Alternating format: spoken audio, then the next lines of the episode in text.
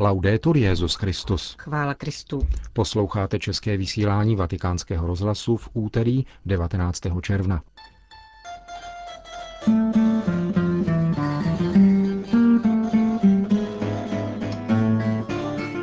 Benedikt XVI. navštíví italský region Emilia Romagna, postižený zemětřesením.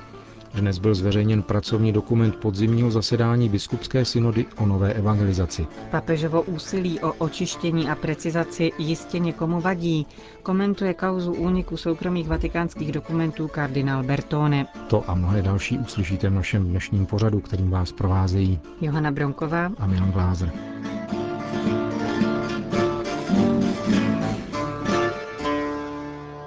Zprávy vatikánského rozhlasu. Vatikán. Tiskové středisko svatého stolce dnes oznámilo, že Benedikt XVI. navštíví 26. června středoitalský kraj Emilia Romagna, postižený silným zemětřesením 20. května. Svatý otec odletí v 9 hodin ráno z vatikánského heliportu a přistane v 10.15 na hřišti v obci San Marino di Carpi v provincii Modena. Benedikta XVI. zde přivítá místní prefekt a zároveň ředitel úseku civilní ochrany Franco Gabrieli. Svatý otec přestoupí do vozidla civilní ochrany a projede nepřístupnou částí postiženého regionu do obce Rovereto di Novi. V tamním sportovním areálu jej budou očekávat zástupci místní zprávy, diecézní biskupové, kněží a věřící. Svatého otce přivítá hejtman kraje Vasco Erány. Benedikt XVI. se poté k přítomným obrátí s promluvou a pozdraví se s nimi. Ve 12 hodin je plánován odlet do Vatikánu. Svatý otec opakovaně ujistil obyvatele postiženého kraje svou modlitbou a duchovní blízkostí. Benedikt XVI. věnoval na pomoc postiženým oblastem 600 tisíc euro ze svého osobního charitního fondu. Vatikán. Ode dneška je známo, čím se budou zabývat účastníci podzimního biskupského synodu o nové evangelizaci. V tiskovém středisku svatého stolce bylo totiž dnes prezentováno Instrumentum Laboris, tedy dokument, který je podkladem k synodální diskusi. Tento pracovní text upřesňuje samotný pojem nové evangelizace. V odstavci číslo 86 čteme, že se týká především západního světa, který odpadnul od víry. Nová evangelizace se nesmí omezit na pouhou aktualizaci pastoračních metod, ale žádá si pronikavého pochopení příčin situace, v níž se ocitl křesťanský západ. Má vrátit starodávným místním církvím novost víry a pomoci západním lidem, aby opustili vnitřní poušť a odvážili se otázky po Bohu, čteme ve vatikánském dokumentu. Instrumentum Laboris však podotýká, že toto zeměpisné naznačení problému nemá být chápáno exkluzivně, nýbrž exemplárně. Západ je podán jako příklad a nikoli jako jediný cíl veškeré nové evangelizace. Tu totiž dnes potřebuje celá církev, jak řekl na dnešní prezentaci arcibiskup Nikola Eterovič, generální sekretář biskupského synodu. Církev jako celek otevřený Duchu Svatému musí oživit svoji dosavadní pastorační službu. Nová evangelizace je určena především lidem, kteří jsou pokřtění, ale zůstali vzdáleni od společenství víry. Právě jim je třeba dát možnost objevit aktuálnost a smysluplnost evangelia. Nový dynamismus potřebují vzdálené misijní kraje, ale také západní země, neboť i mezi námi žijí mnozí nekřesťané. Všichni mají právo poznat Ježíše Krista a jeho spásonosné slovo a my máme povinnost je s ním seznamovat a ukazovat jim, že křesťanská víra mění náš život, dává naději a radost, o kterou se chceme dělit s druhými. Instrumentum Laboris je velmi obsáhlý dokument, který je výsledkem konzultací v rámci celé církve synteticky formuluje názory, postřehy a návrhy, které do Vatikánu poslali různé místní církve, řehole, hnutí i jednotliví věřící. V tomto smyslu je tento text jakousi zprávou o stavu současné církve. Hovoří se v něm o tom, co oslabuje misijní dynamismus nebo způsobuje dezorientaci mezi věřícími a vede k odpadu od víry. Zaobírá se měnícím se kulturním a sociálním kontextem.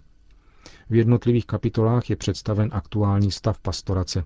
Upozorňuje na potřebu nových metod evangelizace, ale také na návrat k těm starším, někdy ukvapeně odloženým, jako jsou například lidové misie. říká arcibiskup Nikola Eterovič, generální sekretář biskupského synodu, v souvislosti se zasedáním synodu o nové evangelizaci, které proběhne v Římě ve dnech 7.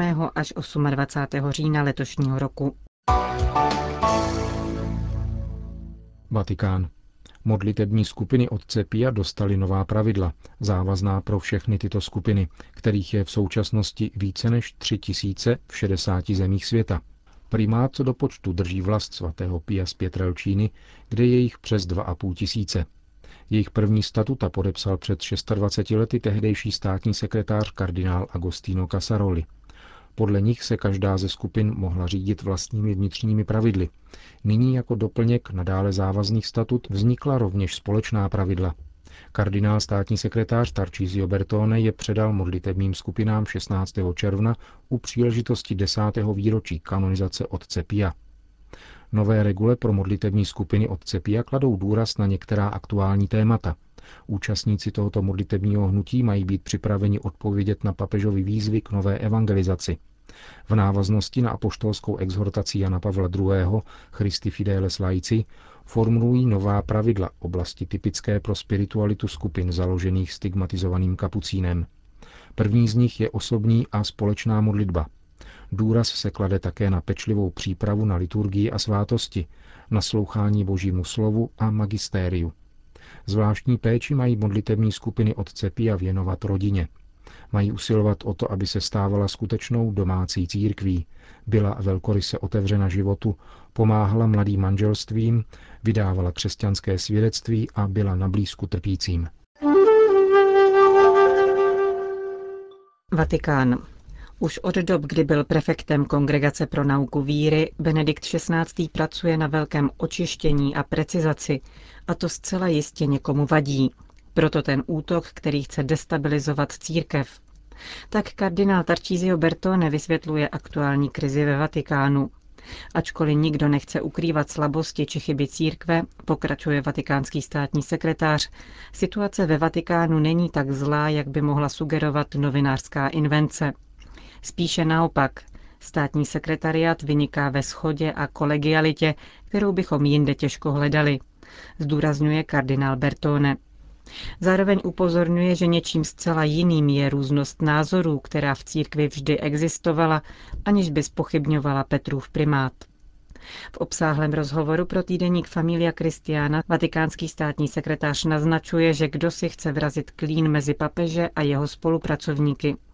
Vysvětluje si to tím, že církev pod vládou Benedikta XVI. prokázala schopnost sebeobnovy, jakou nemají jiní lidé či instituce, Ukazuje se, že dokáže odolat útokům a zůstává nadále orientačním bodem pro mnoho lidí a institucí na celém světě.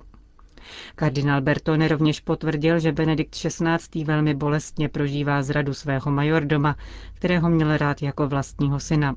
Sám se opakovaně ptal na skutečné motivace Paola Gabrieleho, uvedl vatikánský státní sekretář, s tím, že vyšetřování v otázce Vatilíks nadále trvá a že papež se chce v této kauze dopátrat definitivních výsledků. Sýrie. Patriarcha syrské katolické církve Řehoř III. Laham vyzval všechny Syřany ke sjednocení za autentický národní dialog. Řekl to na zahájení synodu řecko-katolické melchické církve v Libanonu za přítomnosti biskupů Blízkého východu, Evropy, Ameriky a Austrálie. Podle agentury Fides patriarcha Antiochie a celého východu vyslovil solidaritu celému syrskému národu, houževnatěl pícímu na životě, důstojnosti a jednotě svojí země. A vyzval ke spojení všech náboženských a sociálních složek národa v úsilí o celkovou reformu země, kterou je třeba uskutečnit v politické, kulturní, sociální i administrativní oblasti. Postoj katolické církve v Sýrii vyjádřil patriarcha požadavkem na vybudování nové Sýrie podle vzoru pluralitní demokracie. Přičemž poukázal na to, že rozpoutané násilí přesahuje všechny meze a vede národ do skázy.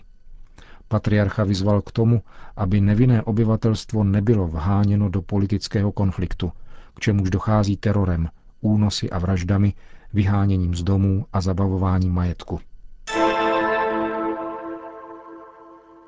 Severní Korea. V severokorejských pracovních táborech je internováno nejméně 200 tisíc osob. Asi pětina z nich jsou křesťané, kteří snáší útrapy komunistických lágrů více než jedno desetiletí. Většina vězňů přitom nemá naději na propuštění, neboť podle korejské státní ideologie zločinec předává své geny nejméně třem dalším pokolením. Tyto údaje přinesla agentura Asia News. Jsou svědectvím bývalého člena komunistické strany, který ze Severní Koreje uprchl a konvertoval ke křesťanství. Jo Chung-hee dále popisuje činnost šesti pracovních táborů, z nichž nejobávanější je tábor číslo 14. Tábor, který je znám rovněž pod názvem Oblast totální kontroly, schromáždil v podmínkách otroctví nejméně 50 tisíc vězňů, kteří jeho brány opustí až po smrti. Tábor číslo 22 pokrývá plochu o rozloze Los Angeles a jeho zhruba 50 tisíc vězňů je využíváno k pokusům. A konečně tábor číslo 25, spravovaný tajnou policií, soustředuje uvězněné náboženské vůdce a domnělé západní agenty.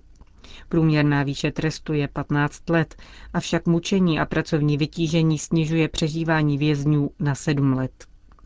Do táboru jsou často zavírány celé rodiny, které severokorejský režim využívá k otrocké práci v těžkém nebo důlním průmyslu. V táborech byli původně internováni jeho korejští zajatci v důsledku korejské války. Severokorejský režim je však brzy naplnil politickými oponenty a křesťany. Počet vězňů podle údajů publikovaných před čtyřmi roky dosahoval asi 900 tisíc a drasticky se v posledních letech snížil vinou hladomoru. Itálie.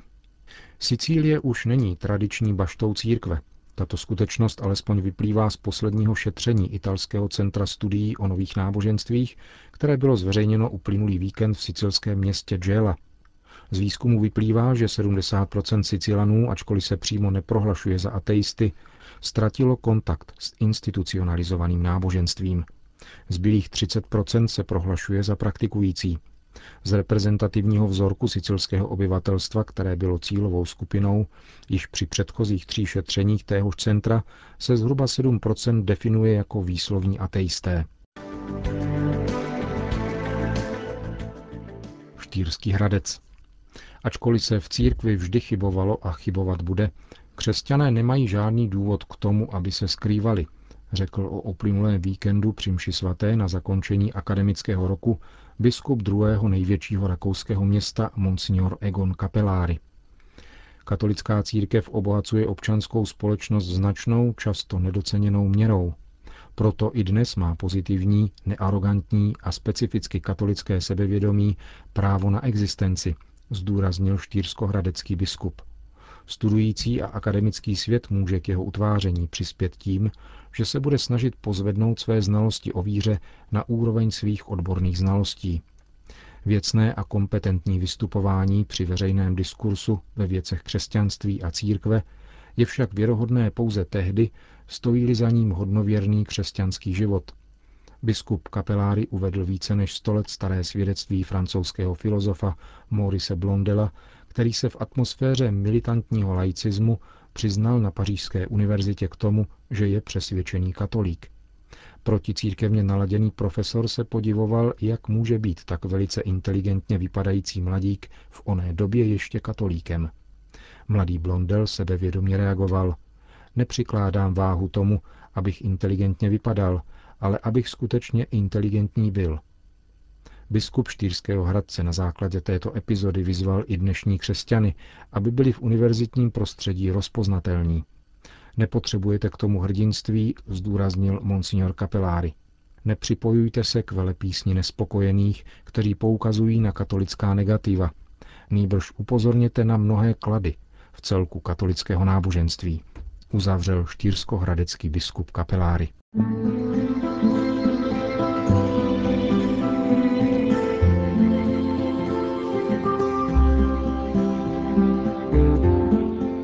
Končíme české vysílání vatikánského rozhlasu. Chvála Kristu. Laudetur Jezus Christus.